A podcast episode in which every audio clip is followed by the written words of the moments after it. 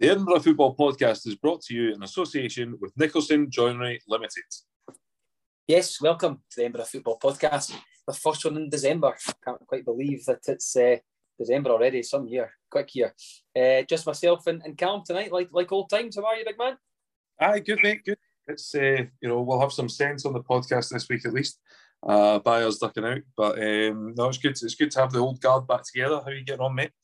Yeah, very well, mate. Very well. It's just it's tough this time of year, isn't it? I mean, I, am sure our listeners probably sick of this, but you wake up and it's dark here, and you're driving oh home or getting home and it's dark. It's, it's tough. It's tough. But it's what we said, Calm, isn't it? We said this is the time of year that sorts the the men out from the boys, so to speak, when it comes to, to the football. The pitches get tough. Going to training becomes. You know I mean, we're, we're talking here for four of our six teams, of course, a part time team, but this is this is the tough time, and it's you just got to kind of grind it out, so to speak. And it's like in the podcast game as well just got to grind it out. um, I think we've got a star cam. We've, we've, got to give a shout out here. One of my one of my colleagues uh, said oh, in the back, back of a ta- back of a taxi uh, back of a taxi the other night there and said that uh, I've just heard you in a taxi, sort of thing.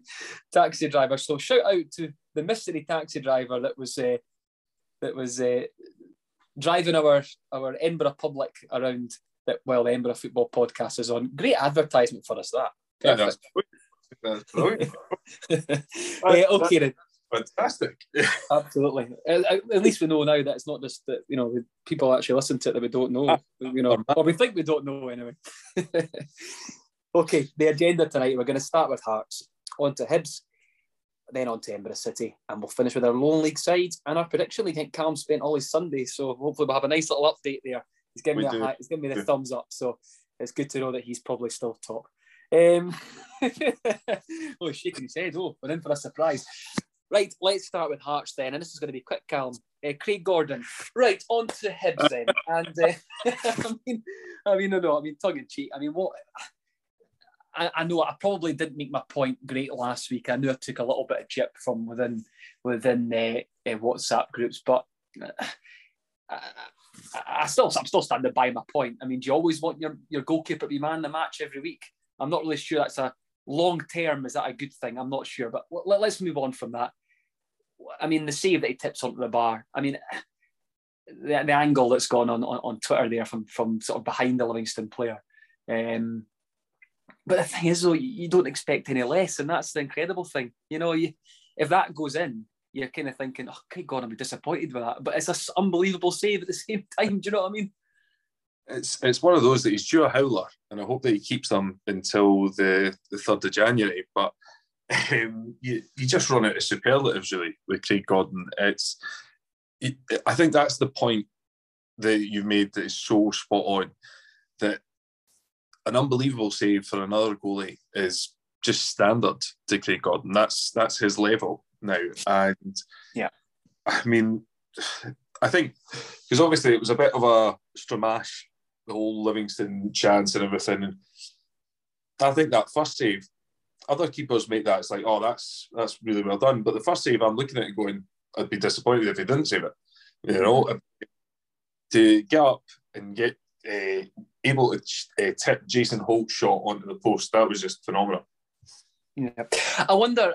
I wonder, um, and that's well, probably not really a wonder, but I'm just thinking there about Craig Gordon, the age that he is, and and how he says that he's he needs to train every day to keep him uh, to keep him sharp and keep him kind of like what you the word he used was was essentially kind of mobile because if he doesn't he'll probably stiffen up and start to feel his age. But I really wonder that the reason why we're seeing Craig Gordon at this age is because of the injury difficulties that he's had during his career you know, that whole kind of Sunderland issue with his wrist. Was it, his wrist, was it? I'm sure it was, it was his wrist or his arm, hand or, or something. Yeah. And, you know, he missed such a large part of, of football down there. Um, I just wonder now, he's actually, now he's come over those injuries, that he's actually now starting to kind of reap the benefits of it, that he's now, you know, he's not had three, four years down south, kind of week in, week out, where it takes a toll. Because um, I don't know about you, Calum, but I'm looking at. I mean, Al McGregor was outstanding last season. I know Al McGregor is slightly older than than Craig Gordon, um, not by much, though I don't think. But I don't know. what You think Calum, but I'm not seeing Al McGregor at the same level this year at all. I, I'm watching. I just I feel that there's just he just doesn't seem as sharp this season. I mean, he was outstanding last year, I know, but there's something about this year. I know I don't want to speak about Al McGregor with Craig Gordon, but no. I just wonder if those injuries have actually been a, a, good thing now, and Hearts are actually kind of reaping the benefits of, of that. That he's that he's uh, you know he's now he's got years in the bank, so to speak. Yeah, I think I think the thing, the difference between uh, McGregor and Gordon, and in terms of who's a better keeper, and I know that's not really what you've asked, but I want to talk about it because I'm not a big fan of McGregor. Um, if you went on YouTube and typed in Craig Gordon blunders, you'd be there for a while trying to find something. If you typed in Allan McGregor blunders, right, hundreds of goals would come up in a second because he's been he's had some absolute shockers. Mind the one, what is it? I think um, against Celtic at Parkhead, and uh, Commons just hits a shot and he dives out the way of it. And it's like what you. I think, I think, Nakamura, although there's, there's a Nakamura goal from range as well that I, that I remember. But although that, that, did have a lot of movement on the ball, but people did blame him for that. But um, no, I mean, we, we, have spent episodes here speaking about John Souttar. We're spending episodes here speaking about Craig Gordon. The, the fact of the matter is, I think maybe the point, maybe I was trying to make again, maybe last year, the last week was where do you honestly think Hearts would be in the league right now if it wasn't for Craig Gordon and goals? Look, it's it's another hypothetical. Of course, look, if, if Hearts didn't have Craig Gordon, then they would have signed someone else. You know, we don't we don't know who Hearts goalie would have been because I doubt they would have gone with Ross Stewart and Harry Stone as backup. So Hearts would have had another goalie, and you never know. This guy could have been better than Gordon, just as good as Gordon. Pushed or, the ball out and try to get a Kazander Clark or something. Yeah, could have yeah, pushed the ball out there. And, yeah, so it could have been. Uh, so, so it's it's. I can understand where you're coming from, and yes, it does highlight how good Craig Gordon has been for Hearts. But the yeah. fact of the matter is, they do have him, so we don't yeah. need no, outstanding. You know, outstanding. Um, we've kind of jumped the, the, the Celtic game there, but I'm conscious that it's almost by the time people listen to this, the, the game's done. It's a week old. Do you know what I, I mean? It's, it's, it's sorry, I feel like you you are absolutely spot on, but I think because Ross would definitely like to discuss it if he was here, which he's already intimated in the group chat. I think it is something that needs to be okay. Yeah. So uh, yeah, I watched the game. Uh, I thought Hearts went there and set up how they've probably set up for the for the last however long it was since the last win there. You know, all these times they go through. And for me, they they they, they played at the Celtics' hands. They gave Celtic all the possession. Um, uh, second half got better. Uh, they had a few chances. I think that you know the, the Kingsley uh, header from the set piece and and Barrie McKay has a chance as well. But if I'm honest, I didn't think Hearts did enough for me to, to warrant anything from the game. And I know they'll say that it was an offside goal and Celtic didn't, you know, if it wasn't for an, an offside goal, inverted commas, Celtic, it would have finished nil nil. I accept that. But for me, the team that created the most chances, the better chances, and had the better of the play, won the game. And I, however, I, appreciate that the nature of the goal is always going to be disappointing. I, I mean, is it? I mean, honestly, Cam, is it a howler of an offside decision for you? I mean, is it? I mean, when I was watching the game, I thought, "Oh, that's tight. He, he might be off." And then, you know, you see it slow down. Yes, he is offside. I think just going slightly off topic. What really annoyed me was seeing like Sky have got it set up. You've got Kris Boyd. You've got um, oh, who was the Celtic? Um, Petrov was it? Petrov. Uh, might have been Petrov, and then you had Christophe Berra for Hearts, mm. and Christophe Berra is just you know feeding the the Celtic party line by oh it's not offside. It's, and I mean this is an ex Hearts captain, a Hearts fan. Like. I'm not saying that he should be like punching Kris Boyd in the face or something like that, or like you know, but he should he should be sitting there going, he it was definitely offside. It's a disgrace of a decision, etc. But it just yeah. still still bitter over the fact that Stendel saw him for the fraud that he is. It's, I mean, it, it is offside. You know, it, it is offside, but it's not. It's not an absolute stinker. Do you know what I mean? But although at the end of the day, the linesman's got one job to check the offside line there, and he's got it wrong, so I take that as well.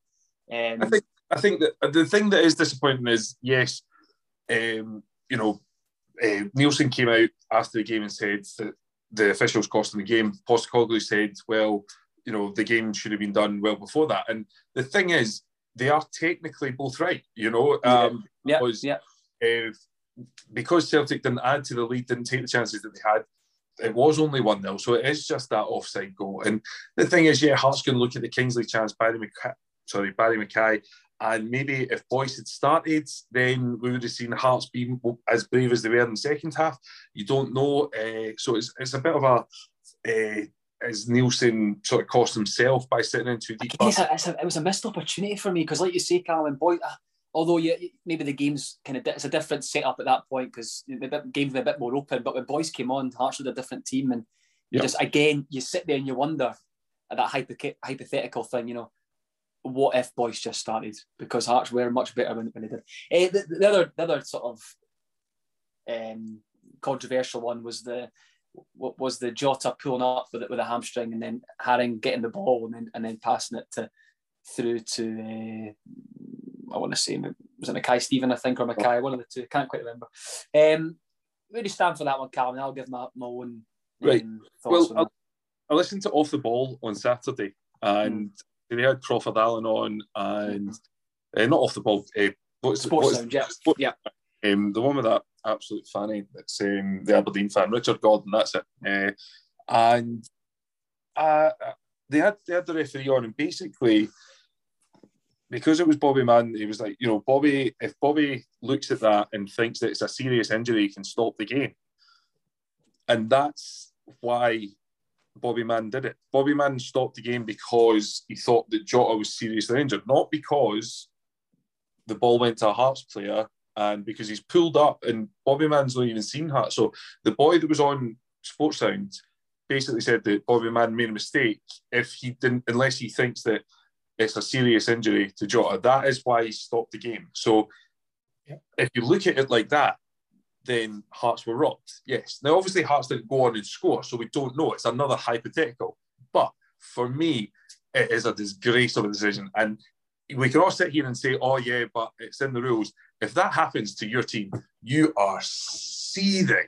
I think I think that's probably what comes. It's one of them, isn't it? Is when it happens to your team, you're, you're going to be absolutely raging. But if your player had the ball, so if, if a, you know, and I think if you say to a Hearts, Hearts fan, if a Hearts player had it in possession in the midfield, then pulls their hamstring, which which essentially is what is what Bobby Madden thought happened, and he came off with that hamstring injury. So you've got, you know, he's not lying because he wouldn't have come off otherwise. You know, you know what I mean. So if a Hearts player had the ball and pulls their hamstring, and then the ball goes to the opposition team,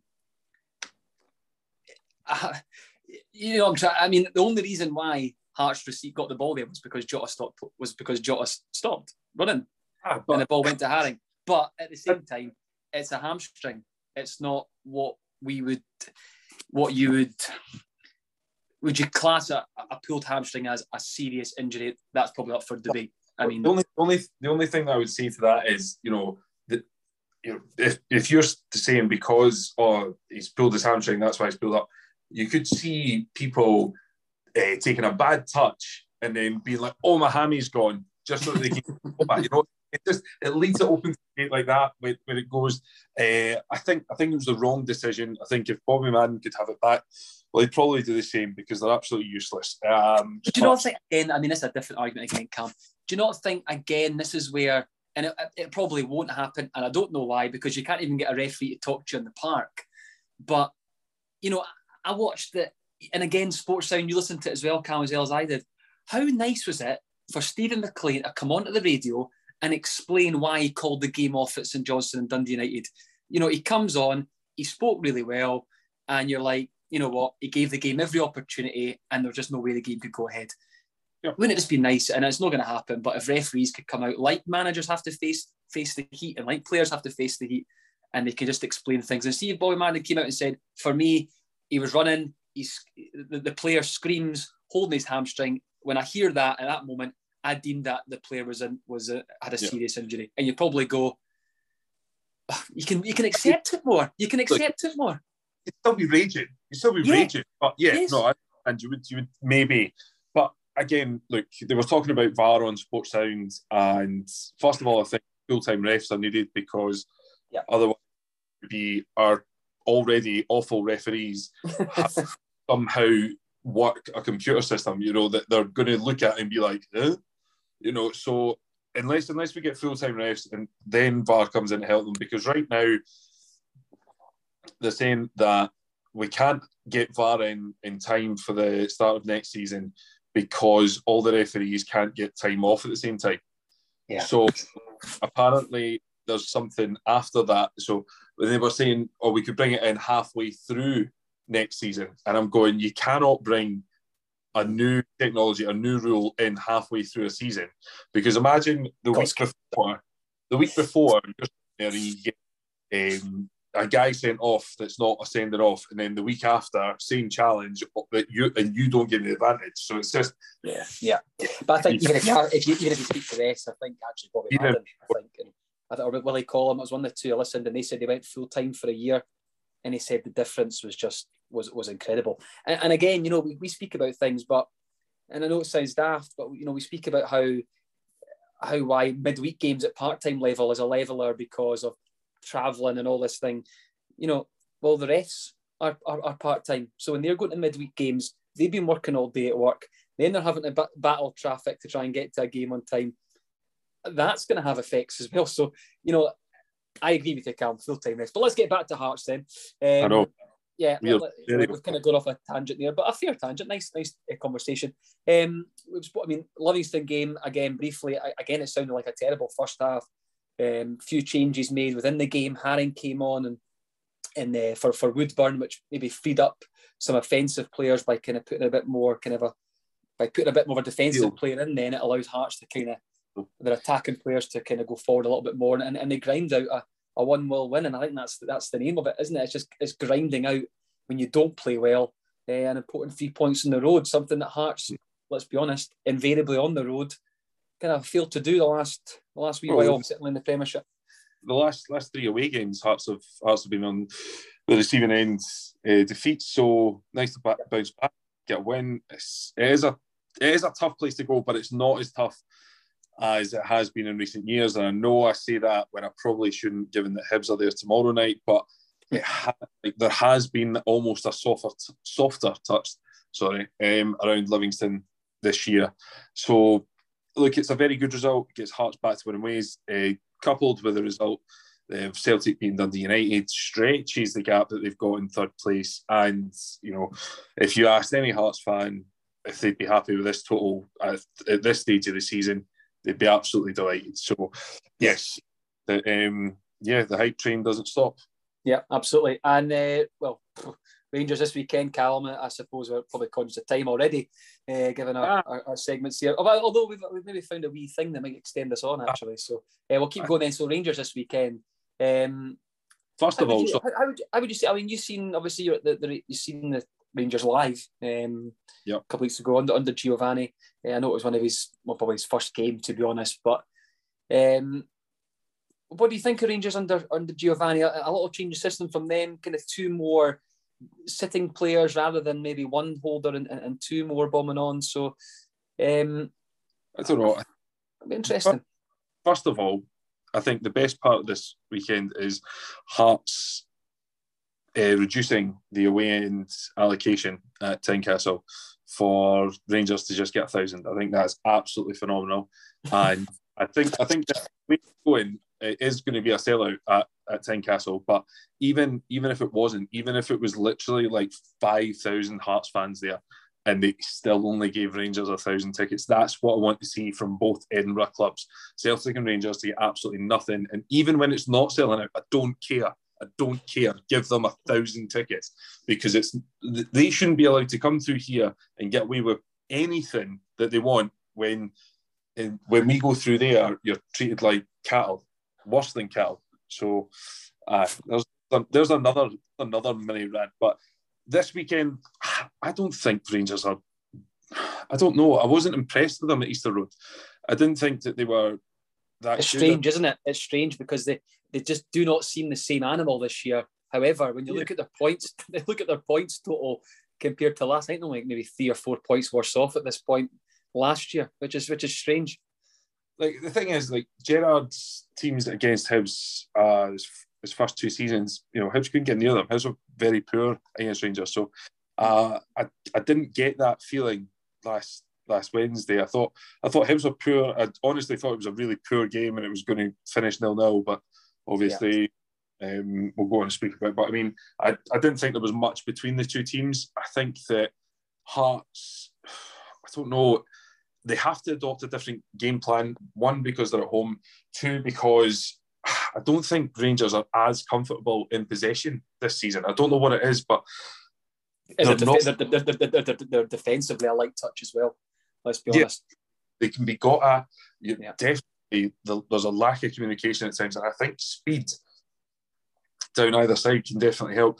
I think yeah. one change is, uh, especially well against Hibs, Van Bronckhorst had both the fullbacks sitting back instead of going mm-hmm. forward. Mm-hmm. Um, so it depends. I don't. I personally don't think he'll change that. I think he will keep them back, given that Hearts have Barrie McKay, Gary Mackay, Steven that can yeah. penetrate down the flank. So it'll be interesting to see. But for me, Hearts need to have a right good go at them because come out, I think Tynecastle will be bouncing. Come out yeah. first, just rattle them. You know, first mm. half, go through someone, just get the crowd right up for the start, and then see what happens because they're there for the taking. Well, I think uh, if you're probably going to go for a, a, game plan, it's probably similar to what Hibs done in the cup semi final. You know, mm-hmm. that early, I mean, Paul Hanlon set, I know he got booked for it, but he set the tone that Hibs yep. were, were, were standing up to Rangers that day. And um, I think Hearts had to do similar. And I think it's, uh, yeah, it's well, well, well balanced, well poised. I think one player to watch though, uh, Joe Aribo. He's having a, a, tremendous season for, for Rangers, and um, he'd be he'd be the one to watch. But apart from that, I don't think I don't think Hearts should have a, a lot to fear, certainly at home as well. So no. and that, that, that's the big thing. So it's uh, yeah, great, really good game that on Sunday. Mm-hmm. Okay, on to on Hibs then, Calum, and yeah, well, just as we thought there might be a ray, a ray of uh, sunshine after that win and against St Johnstone, but we've had a chance to to reflect on that. And I was thinking about this before we came on. It, you know, the only reason I know we spoke about this last week, but Jack Ross is playing the same 11, it feels, unless players are suspended, but he's playing the same 11 and hoping what it says to me at the moment is just hoping that somehow that 11 eventually click. And it's it, it, it's not clicking. And if we're honest, we only beat St Johnstone because he brings Scott Allan on. And I keep saying it every every time. And I, I was actually going to speak about this relating to the Hearts thing at Livingston, Calum. And I know that Gogic splits opinion, but I just wonder if Hibs maybe need to put somebody in there that is a little bit more defensively uh, minded, that can just sit in there, which allows Hibs to play someone like Scott Allan to free him up. Because at the moment, Scott Allan in that three with Jake Doyle Hayes and Newell and, and, and Campbell, they're all great. They're all great football players but you know they're all quite similar in, in their nature. I just wonder, I don't. Something needs to change right now because for me, Hibs only look like creating opportunities when, when Scott Allan's on the park, and I, I don't know. I, I maybe going to be rant there, but I just feel that Jack Ross at this moment in time is just playing the same eleven and just hoping that it somehow manages to win a game, and nothing's changed for the last what feels like ten, you know, yeah, eight, eight, nine games. Um, I don't know. I mean, he's playing the same team there that took three off Rangers in the semi final, which, look, you can understand, but since then, I mean, it's, it's not worked. Uh, I think that it's just, it's ridiculous. Jack Ross is sitting there at the start of the month going, oh, we've got too many games to do. Like, it's not fair on the players. Yet he's playing the same 11 every week. You know, it's like you can't say it's not fair on the players when you're picking the same ones all the time. When you've got options, I think that it's like he's proven a point, but I don't know who he's proven a point to. it's like cutting your nose off to spite your face. I think yeah. you look at last Wednesday uh, against Rangers. I thought, like I say, I didn't think there was much between the two t- sides. Thought it was a bit of a game, really. And then it was just dragging on, and I was like, look, get get get a change made here. Get a change made. Bring Allan on. Bring Murphy on. Do something, right? And literally, for about fifteen minutes, get something, change something, and then all of a sudden the penalty is done, and I was like, watch the bench now. Before before they they taken the penalty, so watch the bench, watch the bench. And sure enough, you had Murphy and Allan waiting to come on, and you're going, what is the point now? With five minutes when we're one 0 down, like it's just. yeah, yeah. It, it, it does seem um, a, a, a, little bit just that, like I say, he's hoping at this 11 that he seems to be playing. And don't get me wrong, I think you know Josh Campbell's been a, to be honest, he's been a revelation the last couple of weeks because apart, I mean, I've watched the last few games. If it wasn't for him, I think Hibs would be a far worse watch. And, and fair play to the young man. I think he's come in and really taken his taking his opportunity. And I, I would feel bad him missing it. I don't think he deserves to be the player that, that, that comes out because I think he's been playing. I think he's been playing been playing well. Um, certainly, you know, better than, than others. I think they need to they need to step up. And I think you're right, Cam. It's just so so reactive at this moment in time. You know, it's like, oh, that's a team scored. Right, I'll make a sub now. You know, and it, it's just whereas I watched, you know, in the game at the weekend, you know, the Motherwell game. I mean, Hibs got battered the first half. I mean, when it came to chances, and and somehow Hibs went in one 0 up. But what does Graham Alexander do? You know, he, he changes things, and then right enough, Motherwell get an equaliser. You know, and it, it, it's. Uh, do I see Jack Ross in that? I just, I just don't, I just don't know. I just, I know. He, uh, fair enough, he did it against St Johnstone. I've probably been a bit, you know, I think I know he made changes against St Johnstone, but down to ten at the weekend, Hibs only probably won that game because St Johnstone would do it ten then. and I know I've just probably just taken your point there. Um, no. it's, it's, a tough just, watch right now. It's a tough watch. Aye, it's just it's just frustrating right now. You know, you're going to games and it's just like you know some there's some amount of revisionism that goes on amongst the hip support for people like Neil Lennon and saying, "Oh, crowds were all like this," and you know the football was fantastic. The football wasn't always fantastic. I remember going up to Dingwall and we scraped a one-all draw in the last minute when we were supposedly playing the best football we'd played in 20 years. I'm sorry, no, we like we were good, but we weren't brilliant, and he absolutely shat it at Tynie, and I'll never forgive him for that. um, hear how dramatic that is, but my God uh, so people bask for the days of that sort of football, but you go along now and it's just oh, there's yeah, no... and they also they also they also rave about the Stubbs time, but oh, I mean, I remember, was... I remember, being, I remember there being some horrible midweek games in that first division.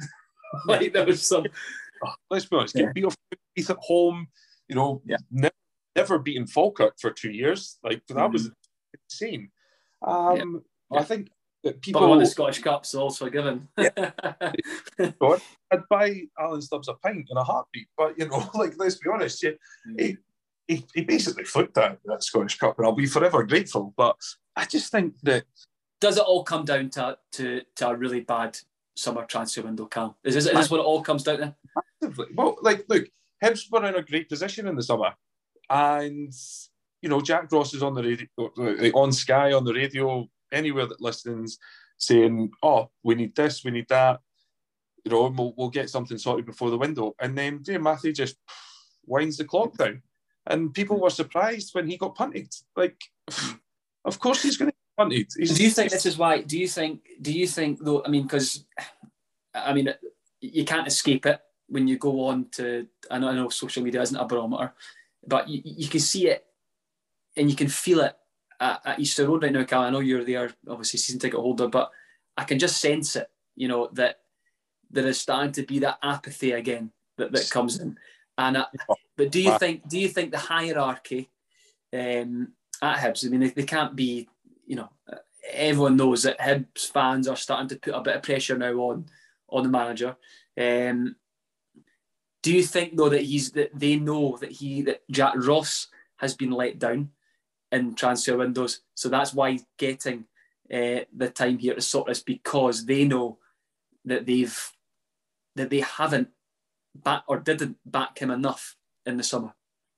Um, perhaps, like I say, I always think that Hibs transfer um, deals in the summer were linked with Josh Doig and the you know the talk of five million. So I think that you know there was there was two budgets presented to Jack Ross you know, and it's like, oh well, we'll give you this just now, but once the Doig money comes in, we'll give you this. And So obviously that never happened, and Hibs were even even with the Doig thing that didn't collapse the last day of the transfer window. It like collapsed, you know, a good few weeks beforehand. Mm-hmm. There's still mm-hmm. enough time to figure things out. It was, you know, I think that Jack Ross, that he signed a new deal in the summer. I think at this moment in time, he's definitely getting to the cup final. He's definitely getting to the cup final. I don't know. I mean, the thing is, if he wins the cup, he goes down as a better manager than Mowbray, a better manager than, you know, um, basically the majority of people that manage Hibs because he's won a trophy, and that's such a rare commodity. So I think that it's, it's I think, I, I personally, I think, I think, I think he gets certainly gets the, the rest of this season, and I think it probably determines of where Hibs actually finish at the end of the season. If he finishes bottom six, can I see him take? Can I see him? Um, you know, um, being at Hibs next season, I'm not sure, but I still wonder if those above know that they've that, that they haven't backed him or didn't back him uh, or, or players didn't come in to for, for him that he wanted. So I wonder if they will give him um, that time. They've got. I mean, I suppose I'm a bit. You know, and I know I'm probably being hypocritical again because I'm watching Hibs just now and I'm just like, this is really bad to watch, and we're actually not getting results either. So it's like a proper double-edged sword. Um, but I still think back to where Jack Ross was when Hibs when he came in. Sorry, where Hibs were when Jack Ross came in, and, and, and the progress that has been made, uh, that has been made there. But I don't know. It's a, it's a funny time, isn't it? It's just that there's a real, and you probably felt like more anything at that gate. I mean, the, I could feel it on the TV, listen, you know, watching the game, sorry, on TV, that it was just, there was a real apathy there, wasn't there? There was just like no atmosphere. It was just dead. Um, and the it's performance just, was just was a, was a tough, tough watch. That's that's another thing. That um, this block seven that have uh, taken over the reins from since 1875 is uh, Hibs Ultras group, and that's in inverted commas for anyone listening. Uh, I just think that they are wee fuds, and I absolutely despise having to sit next to them. It's you should have seen them on Wednesday against uh, Rangers. Some dodgy chance, and then they set off a flare for no reason, and then launched it onto the park. And the reasoning behind it getting launched onto the park was someone accidentally lit the flare and just stood there awkwardly holding it, and then someone went and grabbed it off him and threw it onto the park because you know it was stinking or something. It's like the, it kind of reminds me of that scene in Anchorman when he's just the guy's just standing there with like the, he's the knife in Anchorman, just like shit in the middle of the battle. Like, yeah, just awkwardly standing there. Yeah, I, I, again, I, I don't know much about this block seven. Obviously, I've not been Easter Road. Um, I'll, I'll, I'll, I'll pass on commenting, but I've seen some of the things online. They don't seem to be very well supported right now, is what I'd probably say embarrassing. It's, it's, they're just wee bairns, eh? It's like 15, 16 year old laddies, and it's just it's embarrassing. That display that they put up where they didn't have enough people to hold the cards up just looked ridiculous. And then on on Saturday there, they let flares off again, but this time just stood in the stand holding them. I was like, what are you doing? This mm. and then on Twitter saying someone walked into the the the area and set off the flares. I'm like, you literally watched the guy just stand there with the flares. Like, what is? It's it's just embarrassing and just aye maybe that's just me being a grumpy old man, but aye, they were just poor, poor. Okay then, right on to. I mean, no. do, do, we want to do we want to talk about the games? I mean, we've kind of spoke about the Rangers game. If it wasn't for a penalty, it would a, a draw. A draw was a fair result. You know, I think Rangers got away with one. To be quite honest, although in fairness, they did have the best chance of the game that that fell to Morelos in the first half. But yeah. I, I, I mean, a draw. A draw was a fair result. It all comes down to and I felt for I felt for Ryan uh, for Porteous because I thought he was actually probably man the match in the game. I thought he was really I thought he performed really well. Um, it's a penalty, isn't it? The, the, I mean, it is when you when you see the angle. I think it's actually from kind of Macey's. It's behind the goals, looking in. There is there there, there, there is there is contact. I mean, there, there is. the referee doesn't get that angle. The referee doesn't get the super slow mo behind Macey's goal that shows that there is contact. What the referee sees is the angle where there, it looks like there's no contact. Yeah, that's true. And yeah, it, from the referee's angle, there isn't any contact. So unless we had VAR, which look, I'll admit it was it was a penalty. He's caught him. It's soft, but a soft penalty is still a penalty. And but I'm not going to angle in the opposite corner. I'm like, ah, oh, that's a dive. That's the first replay I got. I went, oh, that's a dive. And then the other angle, yeah, actually, yeah. I, I, the way watching it, like I basically I was right behind you know Kent. I was like it was there. Uh, the whole thing was right in front of me, and I I, I was like, he's no touched him there. Now, yes, mm. we're seeing several different angles in super slow mo. Yes, I can say that he did, but not a chance it was a penalty of the game. And I'm like, this whole agenda we spoke about a couple of weeks ago but it's it's actually become ridiculous. You know, yeah. young man like Ryan Porteous got sent off against Rangers early in the season, right? You had, and to be fair, I didn't understand. I didn't realise, sorry, that Scottish football had so many clairvoyant sidekicks, mystic megs, all running through it in the pundit section because they seemed to all know that Ryan Porteous had gone on, gone in to do Joe Aribo. They knew exactly what he was thinking when it's absolute nonsense look, he's gone in quick. Yes, it might be a bit rash, but he's not gone in to harm anyone. That was blown out of proportion. You had guys writing articles left, right, and centre, you know, and it was just embarrassing. Now he goes goes up against Rangers in the League Cup semi final, dominates, great performance, makes one mistake, which Macey, if he'd come for, there was a miscommunication. But other than that, he was fantastic that day.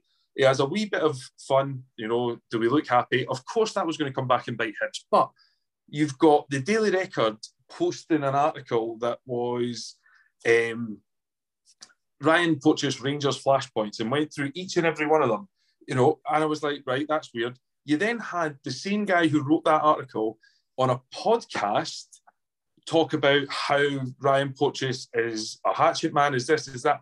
And I'm looking at it and going, well, first of all, you've a cheek to call us spoon burners when you sound like that, because anyway, and it's just, it's a young guy who is a very good footballer getting so much abuse that it's, it's not true. You then had Kris Boyd, who runs a mental health charity, come out and slate him again. And you're like, what's what is wrong with it? Like if you if you think he's crap, then say he's crap. But don't sit there and try and psychoanalyze him when you probably didn't get any standard grades.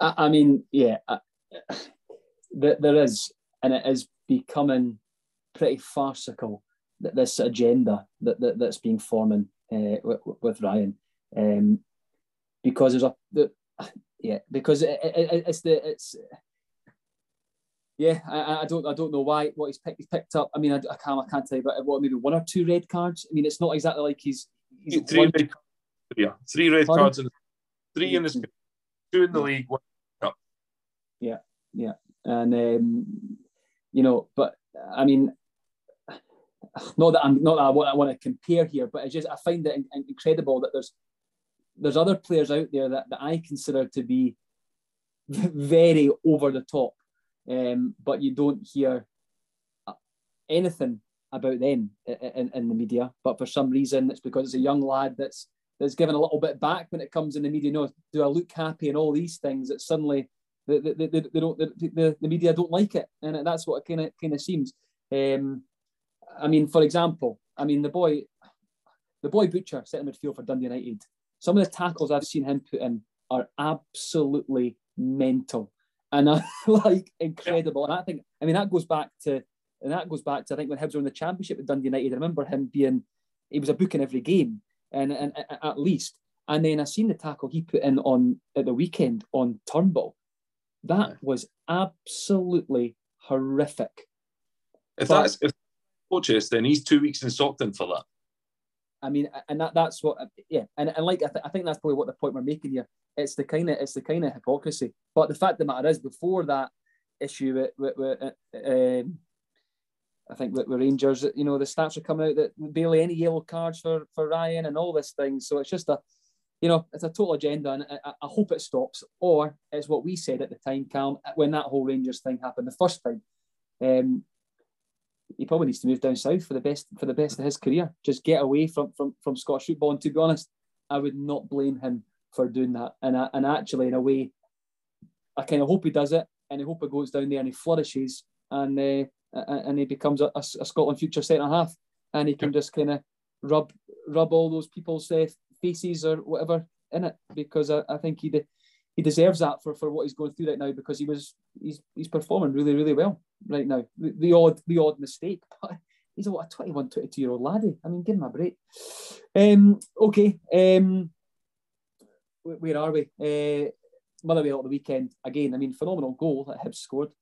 Uh, you know, great ball from Campbell, great finish from Kevin Nisbet. Um, but again, disappointing, disappointing result. Should, should have could have won it in the end, but then could have been like a goal or two down um, before Hibs scored. The draw probably was a fair result, but it's just, it's just not good enough. You know, Hibs go 1 0 up, and you know, you think, well, we've got away with Motherwell missing their chances. Let's kick on. No, um, don't want to do that. And just, uh, it was poor. You know, Campbell should score. I don't know. It's it's on. It's one of those that literally, I a draw is probably a fair result, but you're absolutely raging with how it's come about and that, and just because Hibs only playing brilliant, it's amplified even more. So I don't know, going to the, the game tomorrow against Livingston, well, Hibs have three games before the cup final a week on Sunday. You've got Livingston away tomorrow, uh, St Mirren away on Saturday, and you've got Dundee at home a week today. I mean, if that's nine points, which it really should be, let's be honest, that's nine points. Hibs go bouncing into this cup final with some great form. You know, if Kevin Nisbet gets a couple, Martin Boyle gets a couple, all of a sudden, you know, you're a wee bit more optimistic going into this game. Uh, so we'll, we'll see, but it has to be three wins from three for me. Yeah, I don't think anybody can, can argue that. You look at the size of clubs, you look at the players, you look at budgets, you put all those things together. You know, if you're to put them down on, on the table, you know you've got to see this as, as three wins from three. But does will that happen? Oh God, no, no, it definitely I'm won't happen. Sure. I'm not that, sure. That, that's but what three big games. Yeah. Three huge games. Okay, right. More to more to follow on that. Uh, another another a load of tangents there, but uh, oh, I don't mind mate. it. I don't mind it. Right on to um, on to Edinburgh City then, and disappointing. I think you know the Friday night games have been have been kind to to Edinburgh City um, this season, but uh, came unstuck against against Annan. I think I think probably to be honest, probably jinxed it last week, saying I think that City actually had a decent record against Annan and uh, up at up at Ainslie Park, but uh, kind of jinxed that there, and it's. Uh, I mean, I don't want to say it's you know all doom and gloom again because it's only it's only one result, but after that nice little run that Edinburgh City were on, and I think we spoke about Annan being on a bit of a sticky run. Yeah. Um, disappointing one it's it's just it's just mental when you look at it and you go at the start of the season, City away from home, awful. At home, so strong. And we get here now, last two league games at home, City haven't scored a goal. Uh, they've lost five. So, I mean, and then the last couple of away games in the league, City have won them uh, with, I wouldn't say without a problem, but um, they've won them quite comfortably. So you, you look at that and just that reversal. Look, it's disappointing that the result against Annan on Friday was a defeat, but I think that is going to be the nature of City's season this year. Really, the the up and downs. It's yeah, it's just going to be one of those seasons that which makes the prediction league a lot of fun, but I just think, yeah, we'll we'll be seeing a lot of that from City, the unpredictability, etc. Yeah, yeah, I think I think so. I think we've probably become again spoiled in in, in the last couple of years following Edinburgh City because they have had actually really nice, good, sorry, really good consistency um, on the main. Of course, there's been spells in there, but uh, I think this is going to be a season where it's just going to be kind of topsy turvy the whole way there from, from now to end of the season. But to be honest, that seems to be out with Kelty, kind of kind of theme of the league. To be quite honest with you, I think yeah. you know there's no team out with Kelty that are really putting together long unbeaten runs. I know Steny on, on, on a good run, but it took a bit of a hiding last weekend. So it's just that, yeah, a team might go and put a little a little run together of like three or four, but uh, you know everyone's yeah. beating everyone. You know, you know Edinburgh City for the for as sticky a season that they've had, you know, that they're two points off third. You know, it's just like it's just. It's it's a because I mean you looked at well the League Two table about four weeks ago and uh, Stirling Albion are what two points off Kelty, and then all of a sudden goes till now, and Stirling are sitting on the same points as Edinburgh City. You know, sort of battling it out for for fourth place, and um, yeah, it's going to be a topsy turvy season in League Two. It's it's massive disappointment really for City to lose against that. It's just, uh, you know, especially after the last home game where it was, you know, the 4 0 thumping from Albion Rovers. You just, you'd hope that there would be a little bit of a bounce back and with the way that City had been playing away from home. But yeah, um, disappointing. Yeah, I mean, it is. Uh, it, it, has been. I mean, I, I don't think any, you know, and I know that I've I've tried to to stay positive about things at times, and it has been disappointing. Been disappointing results in there. There's no doubt about that. Um, but you know, Kelty coming in with the money that Kelty have got, they were always going to be right up the right up there at the top of the season. Is playoffs a success? Yes. And are, yeah. City well in the hunt for playoffs? Mm-hmm. Yes, they are. So on that, you, you've kind of got to just hope that they can just keep picking up wins, keep themselves in there. And I keep saying it every week, just just get into the playoffs, no matter how you do it, just get yourself in there. It's going to be tough. but It's going to be tough because I look at, you know, we spoke about after 15 games to be on the same points as Stirling Albion, the way that City started, I'd never have guessed that. I'd never have, have guessed that, you know, with, with the players. And we, we tipped them. To be honest, we also tipped Steny to do really well as well. I think maybe I did more than anything else. But, you know, they're actually, you know, they're still playing catch up here. And I think the only real kind of shock for me was maybe Annan being where they are. But again, there's, you know, there's still oh, still 20, what, 20 games, you know, sort of to go in the season. So we're, no, we're not even halfway through there. So say have just got to stay in this, stay where they are and just keep in and around there within a result of, of the playoffs and, and that success. I think, I, I, know, I know it's ridiculous, but there was a time that we were genuinely worried here. And I think that's, you know, we were genuinely worried about what is City season actually, what's it actually going to ha- going to happen here? And if I'm honest, I was even thinking about relegation in terms of certainly not maybe not relegation, but being in a relegation battle. And I don't mm-hmm. think anybody could say otherwise for, for, at times here. But they have put, you know, they've put. I'm looking at this now. You know, they've put a big distance between between those at, at the bottom at this moment in time. So you've got to think now that it is it is a case of looking up and looking forward rather than than looking behind them now. And hopefully that might kind of inspire inspire the team to to, to, to, to keep pushing on because um, I don't think they have that, oh no, kind of, you know what I mean, hanging over them this, oh no, uh, over them. So you just got to hope that they, can keep uh, keep battling. But a tough game this weekend because we spoke about that. You know, Steny were on a Steny were on a on a, on a run. Um, I think City uh, early on the season, Camano beat Steny at home, but I think Steny missed a penalty in that in that game, and so it was a tough game for them. I think it was pretty much the.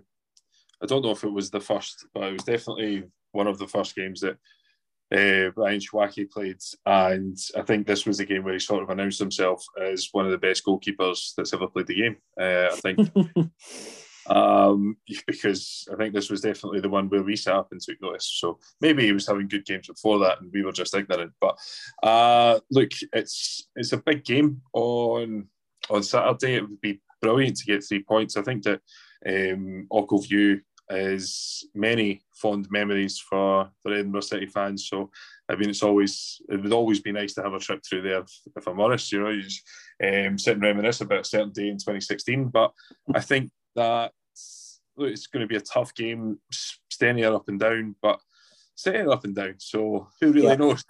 Well, that's what I'm saying. Know, just just while you were talking there, Cam, I quickly looked at Steny's kind of history in terms of it. Sorry, uh, past results, should I say, not history, not be looking delving into their, their history of the club. uh, just their, their, their form, that's that's the right word to use. Um, so they kind of went six games unbeaten with I think maybe four wins in there and two draws, something along those lines. Uh, but then now there are no wins in three. So it's amazing how that quickly changes. Uh, losing to Kelty, losing to I think uh, lost to Kelty, um, lost to Airdrie, the Scottish, that was it, sorry, and then lost to, to Stranraer last weekend 4 1. So, you know, they're, it's just amazing how it changes so quickly, is what we're saying. This is going to be the nature of League Two this year. Uh, players that we know quite well, of, of course, Adam Corbett and you know Declan Hughes. It was uh, Tom Tom Orr. Uh, I think Lions. There's been a number of players there that have been former former uh, Lowland League players. So, and they were they were all they were all good Lowland League players. So you, you, have got to think that there'll be that there'll, there'll obviously be a, a, challenge for City this this weekend. Um, tough game, but winnable. I mean that, that's you've got to see this. Uh, uh, they've got a chance to go through there and pick up three points. So tough but winnable. Yeah, away form's been good recently. Um, I, I, think I think I might I think I might back City in the old predictor. We'll yeah. see. Okay, right. On to uh, on to the to the Lowland League then, and we'll we'll, we'll start with the with the team that, that, that picked up three points. Um, civil service, um, and actually something I, I probably didn't actually um, I didn't raise the point last week, and again I um, was angry at myself when I came there because it's often it's often a point we do raise Calum around the Scottish Cup and how sometimes you, the game before and the game after uh, a Scottish Cup game when you've got a, a big tie, so to speak, they're always dangerous dangerous games because you've got that that one to look forward to that you really kind of you, you know is just next week, and that can sometimes take your eye off the ball. And in the game after is quite often one again when you've kind of got the come down or the hangover, so to speak. So um, actually something I didn't think about last week, but that for me makes that three points even more, even more, um, you know, encouraging or even more um, impressive. Yeah. Um, yeah, no, I mean, you've mentioned that, um, but it's something that you don't really take into account. But obviously, um, team builds up this game so much, so much. Um, can players can see their names on the back pages, etc. So yeah, it's almost automatic that the game after, when you're playing a team not as salubrious, perhaps that you might take your eye off the ball, lose that. But uh, well, I think Leroy Macavola basically wrote that script script up in the first what 80 seconds with an absolute thunderbolt of a strike. So um, good to see him back amongst the goals. And yeah, I mean, Civil bounced back best possible way. Yeah, I mean, you, you've hit the nail on the head there. If that goes nil nil for the first half and at half time it's nil nil and, and it's kind of that kind of game, you just don't know what happens. But, you know, again, when you're coming off that come down of, of a Scottish Cup game, to get a start like that, it just sets the tone.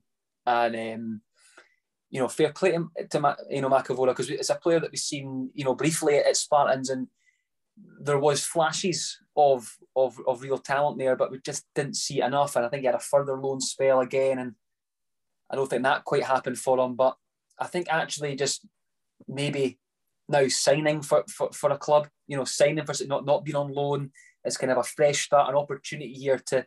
Let's be honest. I mean, I'd imagine Gary probably came here and said, "Look, come here and, and show everyone what, what you can do, and if you do that, then then you're putting yourself back in the shop window." I think. I mean, that's probably honest, you know, and I think that's honest. You know, a player coming in from from where he came from, um, when you're dropping down to the Lowland League, it's it's it's a go out there and impress and put your put your name, uh, get your name back out there and noticed again. And there is no doubt he's got he's got quality in there, but it's just that consistency, isn't it? And it's and hopefully that'll give him the confidence to to, to, to, to kick on because it was an absolute screamer. And I mean, it's it's almost tough to get into the starting lineup with strollers at this moment mm. in time. Boys, Robbie Cole, João Balde, um, Akavora, you've got Jack Balde, you've got so many talented forward players or strikers that it is going to be tough. Obviously, um, Kosikov as well, Fee. Yep. Like that's no wonder it's tough to get into the squad. But I think that he certainly showed the quality that he's got, and like you say, a little bit of consistency, and you know, it can take take strollers as far as they can go. I think you look at a great word consistency, and you can only think of one player, Big Big Alou, because consistency he's shown this season was unbelievable. Hmm. Yeah, uh, and again, you know, they, they go 2 0 up and then, uh, you know, Broomhill get one back uh, with, with you know, not, not too long left. So again, and that's what I like, you know, a young team, again, Civil, um, when they concede that goal, other te- other teams other teams would fold. You know, they would and they go like you know, the, the, panic would happen and they'd end up conceding a late goal. And what was a 2 0 win, comfy, suddenly turns into a 2 2 draw and it's two points dropped. Um, you've seen it happen so many times. So fair play for them again for, for not just seeing that out in terms of just getting over the line at 2 1, but to, to extend the lead again. I think that shows good character as well to, to extend that lead 3 1 win. And it's, you know, three goals, three points, you know, hashtag next, I suppose. I mean, you know what I mean? Um, it's one of them. But, you know, I'm trying to say there, it's how many times have you seen it? You know, you, you concede with 15 or 10, 15 minutes to go, and then you end up conceding again. And well, as Hibs fans, we know that probably almost happens every every other week. It feels like, to be quite honest. Um, but okay, uh, for Civil this weekend, it's uh, a trip to Cumbernauld, and again, a, team that that have done have done well in the Lowland League. I mean, let, let, let's be honest. I mean, historically, they've kind of been that mid-table. They've you know picked up some really fine results in their time in the Lowland League because they've been in here a while now.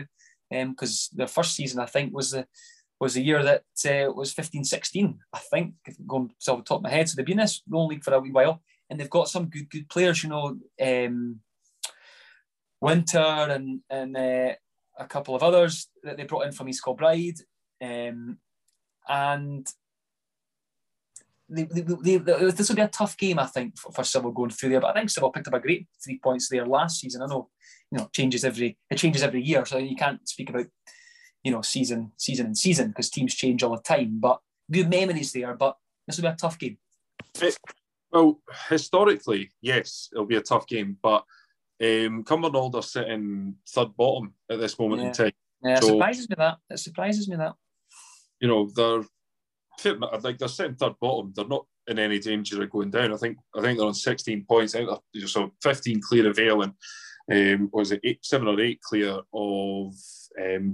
So I, I think they're not going to go down, but it's been a chastening season for them because, like you said, normally a wee mid-table team. They have had some great victories. You know, they beat Kelty, um, first team to beat Kelty after they spent the money and were on that great run. So I think that they do have that in them, but I'd expect them to go through there and pick up the three points.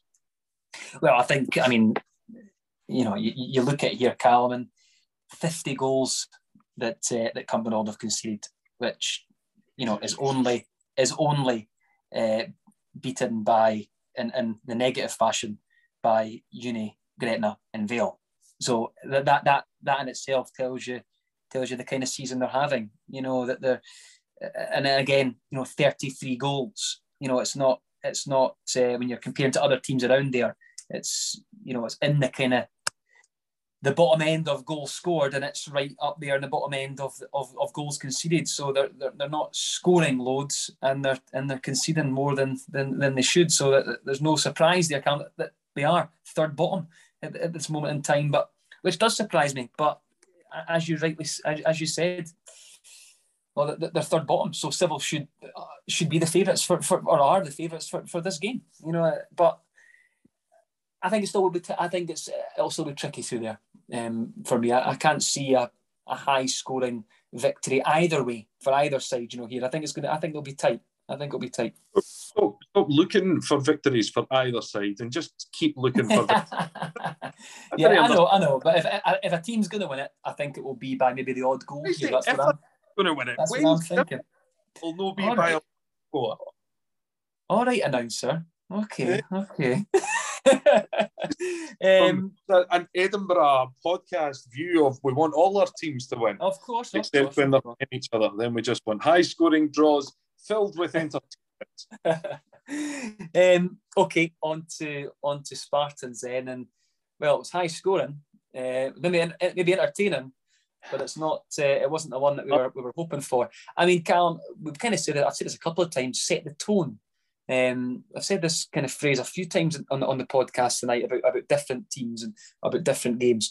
Um, and everything that we said last week, I think any Spartans player would, or anybody connected with Spartans would have, would have agreed with us about making this battle, making it difficult, making the game tight, making it ugly away from home against a team that want to play expansive football, want to get the ball down, want to play with energy, pace.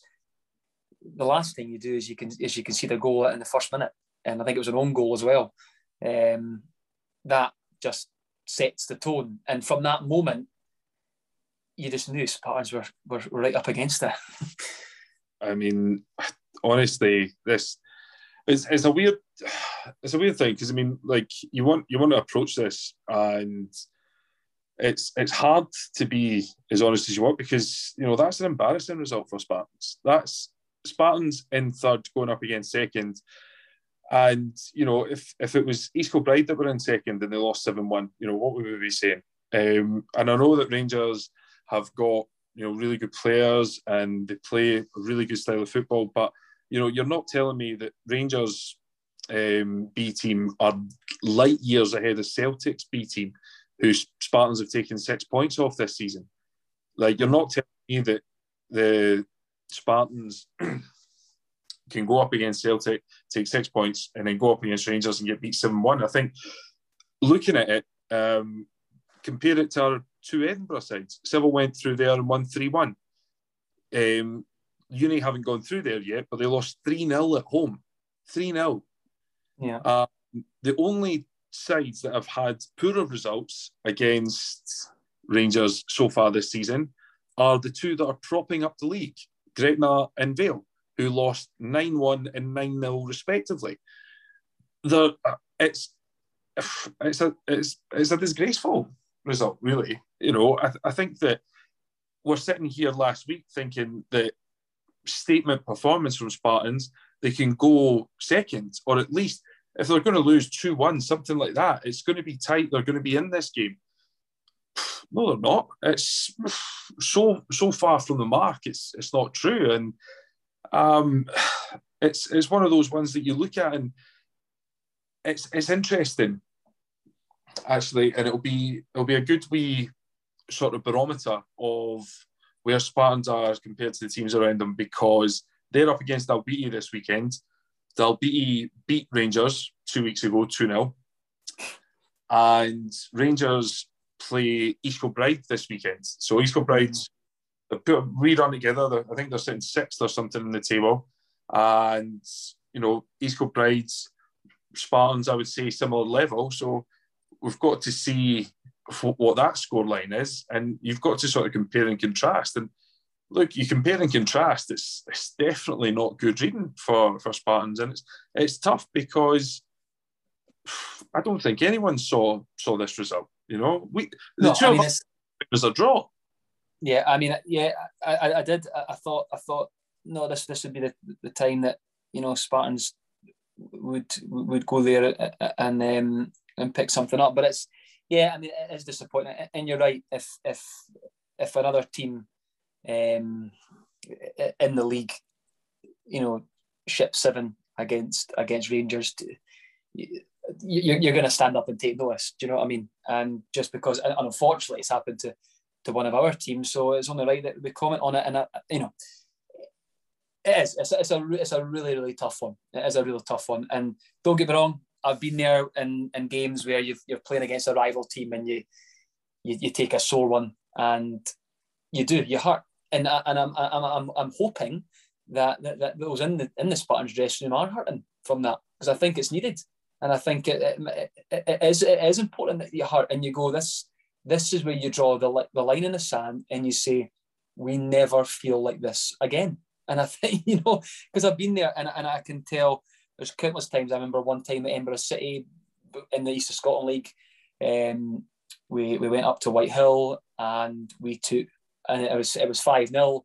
It was a terrible night for weather, absolutely drenched, but we got absolutely uh, pummeled that night. And to be honest, at five was, I was happy with five. You know, one of them uh, and you came back in the changing room and it was you know you could hear you could hear a, a pin drop it was everyone was hurting there and you, you sometimes have to to take them um, and you just got to take up the chin and you just got to say this this does not happen again i know the guys will be training tonight um, and i'm sure they'll probably have a conversation about that saying that our standards need to need to be better than that and that this does a performance and a nature i don't I mean obviously not seeing it back but the nature of that game, uh, the result that does not happen again for us going forward. And hopefully there can be a positive taken from this that, that Spartans kind of, you know what I mean? You get that, you get that reaction now.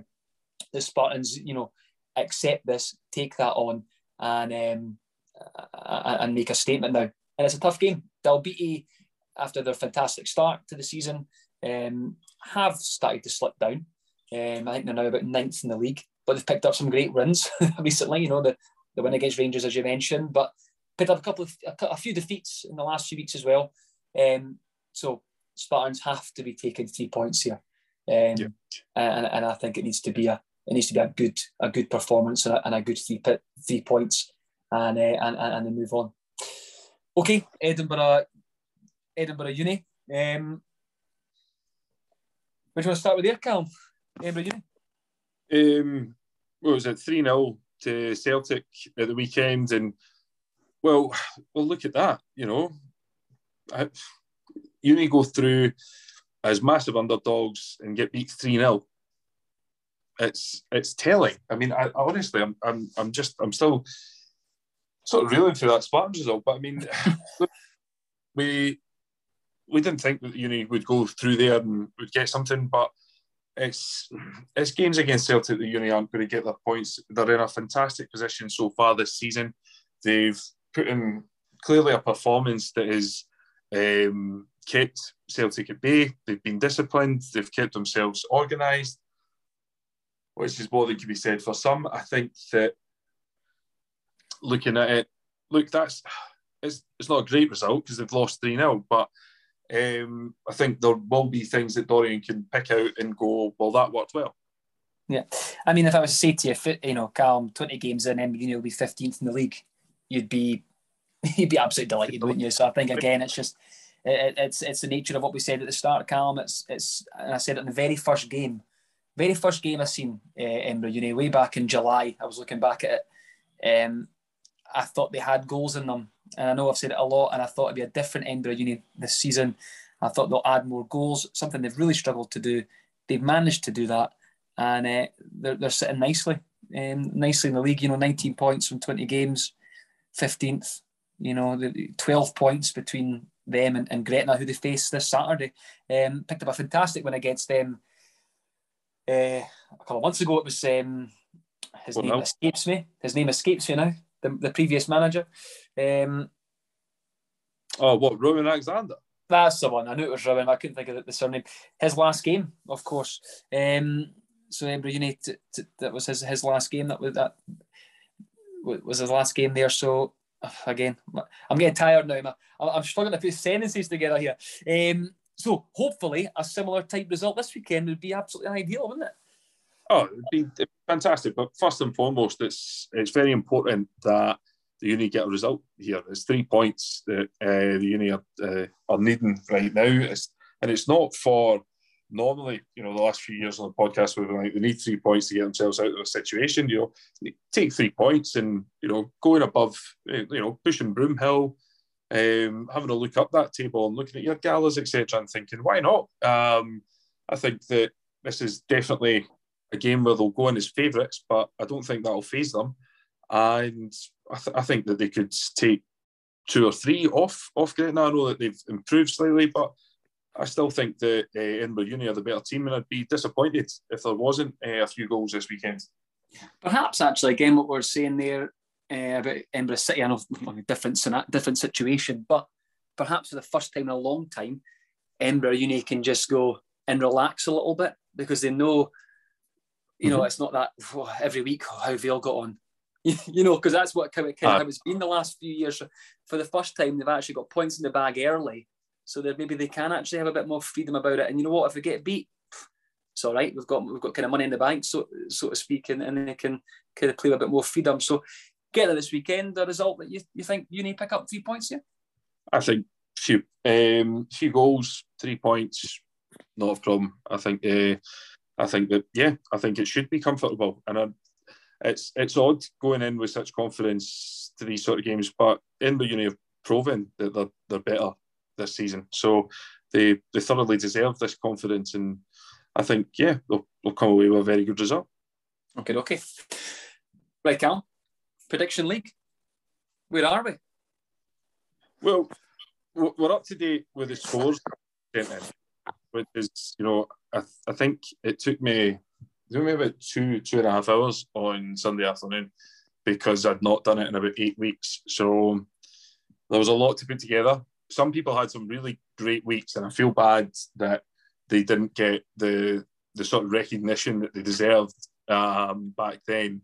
You know, we had a couple of. We always like to mention our double-digit scorers. Uh, Graham Kay had a du- double-digit score way back. I think it was week twelve. He got ten points, and Susan got ten points just there. Uh, there were some right good correct scores that I went, how have they got that? Um, you know, no, no, no one quite going, but um, I'm sure, I'm sure John Fogel had a couple that I was a bit like, oh, that's just aye. There was a few score lines which I was like very impressed with with how people had done, but um, it did take me far too long to to set up more spreadsheets and get it all together. But it does mean that we should have a table at some point later this week. I tell you right now, though, there's not a cat's a chance in hell that I am sitting top. I, I mean, oh my days! I think firmly put back in your box. Eh? Oh, firmly, but I don't top three, mate. I think I could have tumbled well out of oh. not not just the promotion, but I think I'm I'm struggling mid table now. I would say ah, I, back I in, back into the back into the hunt. results in there, mate. Yeah, fantastic. Okay, then this week, this weekend, Calum. Oh, sorry, mate. Um, what are you saying? I was just saying, let's crack on then. This, week. this weekend. So, start as it will appear on the graphic. Uh, still be Hearts v Rangers. It's a tough one, this for me. You know, two teams in in a good place. You know, both teams probably couldn't have asked for a better position in the league. Rangers being top, Hearts third. Hearts at home, they'll make it hard. I'm going to go for 1 1. 1 1. 2 1 Hearts. Rangers are gash. Uh, St Mirren v Hibs. Same scoreline 1 1. 1 1. I am going to go 3 1 Hibs. Steny v City. Tough on this again. I think it'll be a tight game. I can't see any team, you know, notching up a, a comfortable win, so to speak. Uh, I'm gonna I'm gonna go for the hat trick here, Carl. One each. You just want me one one. Ah, uh, maybe. Aye, maybe. um, I'm gonna go City three two. Let's go for a wee bit of drama. Uh, what's it called? The Civil. Come on, old the Civil. Uh, two one Civil here for me. Two one Civil. I think 3 1 Civil. There we go. Uh, Edinburgh Uni versus Gretna 2008. I'm going to go for 3 2 Edinburgh Uni here. Oh, interesting. I am going to go for 3 zip Edinburgh Uni here. And we will finish with Spartans versus Dalbeattie Star. I'm going to go for 1 0 Spartans here. Spartans. I am going to go for double that 2 0. I think that um, it'll be a professional performance from Spartans. If it's a defeat, then oh, honestly, no on the podcast next week. You're warned. I can't see it though. Mm-hmm. Okay, well, I think that's everything. Uh, this will be a bit, bit longer than normal, but there we are. Thank you for listening. I was joined by Calum, and that was the Embra Football Podcast.